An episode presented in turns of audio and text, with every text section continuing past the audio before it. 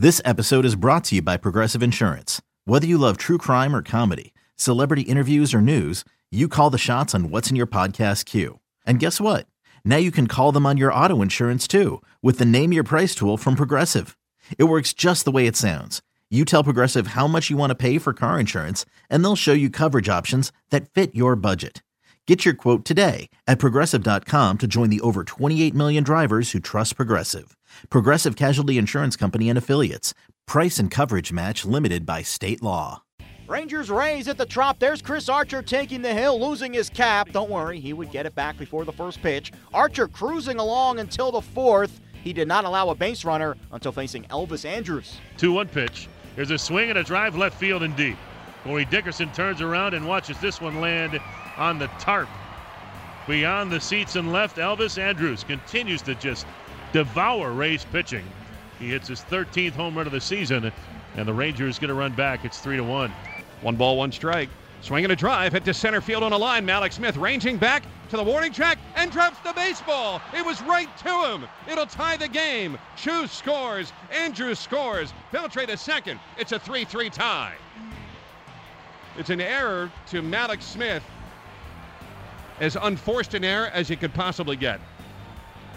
I mean, it's not a walk in the park type catch, but he just never really looked all that sure as he was tracking that ball back toward the warning track and then started to square up on it, tried to square up on it, didn't, and had the ball glance off his glove. And that is a very, very unfortunate situation for Mallex Smith and for Chris Archer and the Rays. Napoli has struck out swinging twice. Archer throws in the dirt, blocked out in front of the plate. Well, Ramos can't find it, and jogging down to third is Beltre. I think Jim Hickey should go to the mound here and just get Archer to reset. And Archer ready on a 2 0. Here it comes. In the dirt, and there's your wild pitch. Beltre comes in to score the go ahead run. It's 4 to 3 Rangers. Could just see it coming. Bourjos didn't get too big a lead. Now he backs off a little. One ball and one strike. Souza swings and chops one to Beltre. He's got it. Reaches for Bourjos, doesn't get him. Throws one to first, and the ball game is over. And the Texas Rangers will have won this series. They've got a chance to sweep tomorrow, and the Rays breathe life into the Texas Rangers with some bad defense and a couple of ill-timed wild pitches.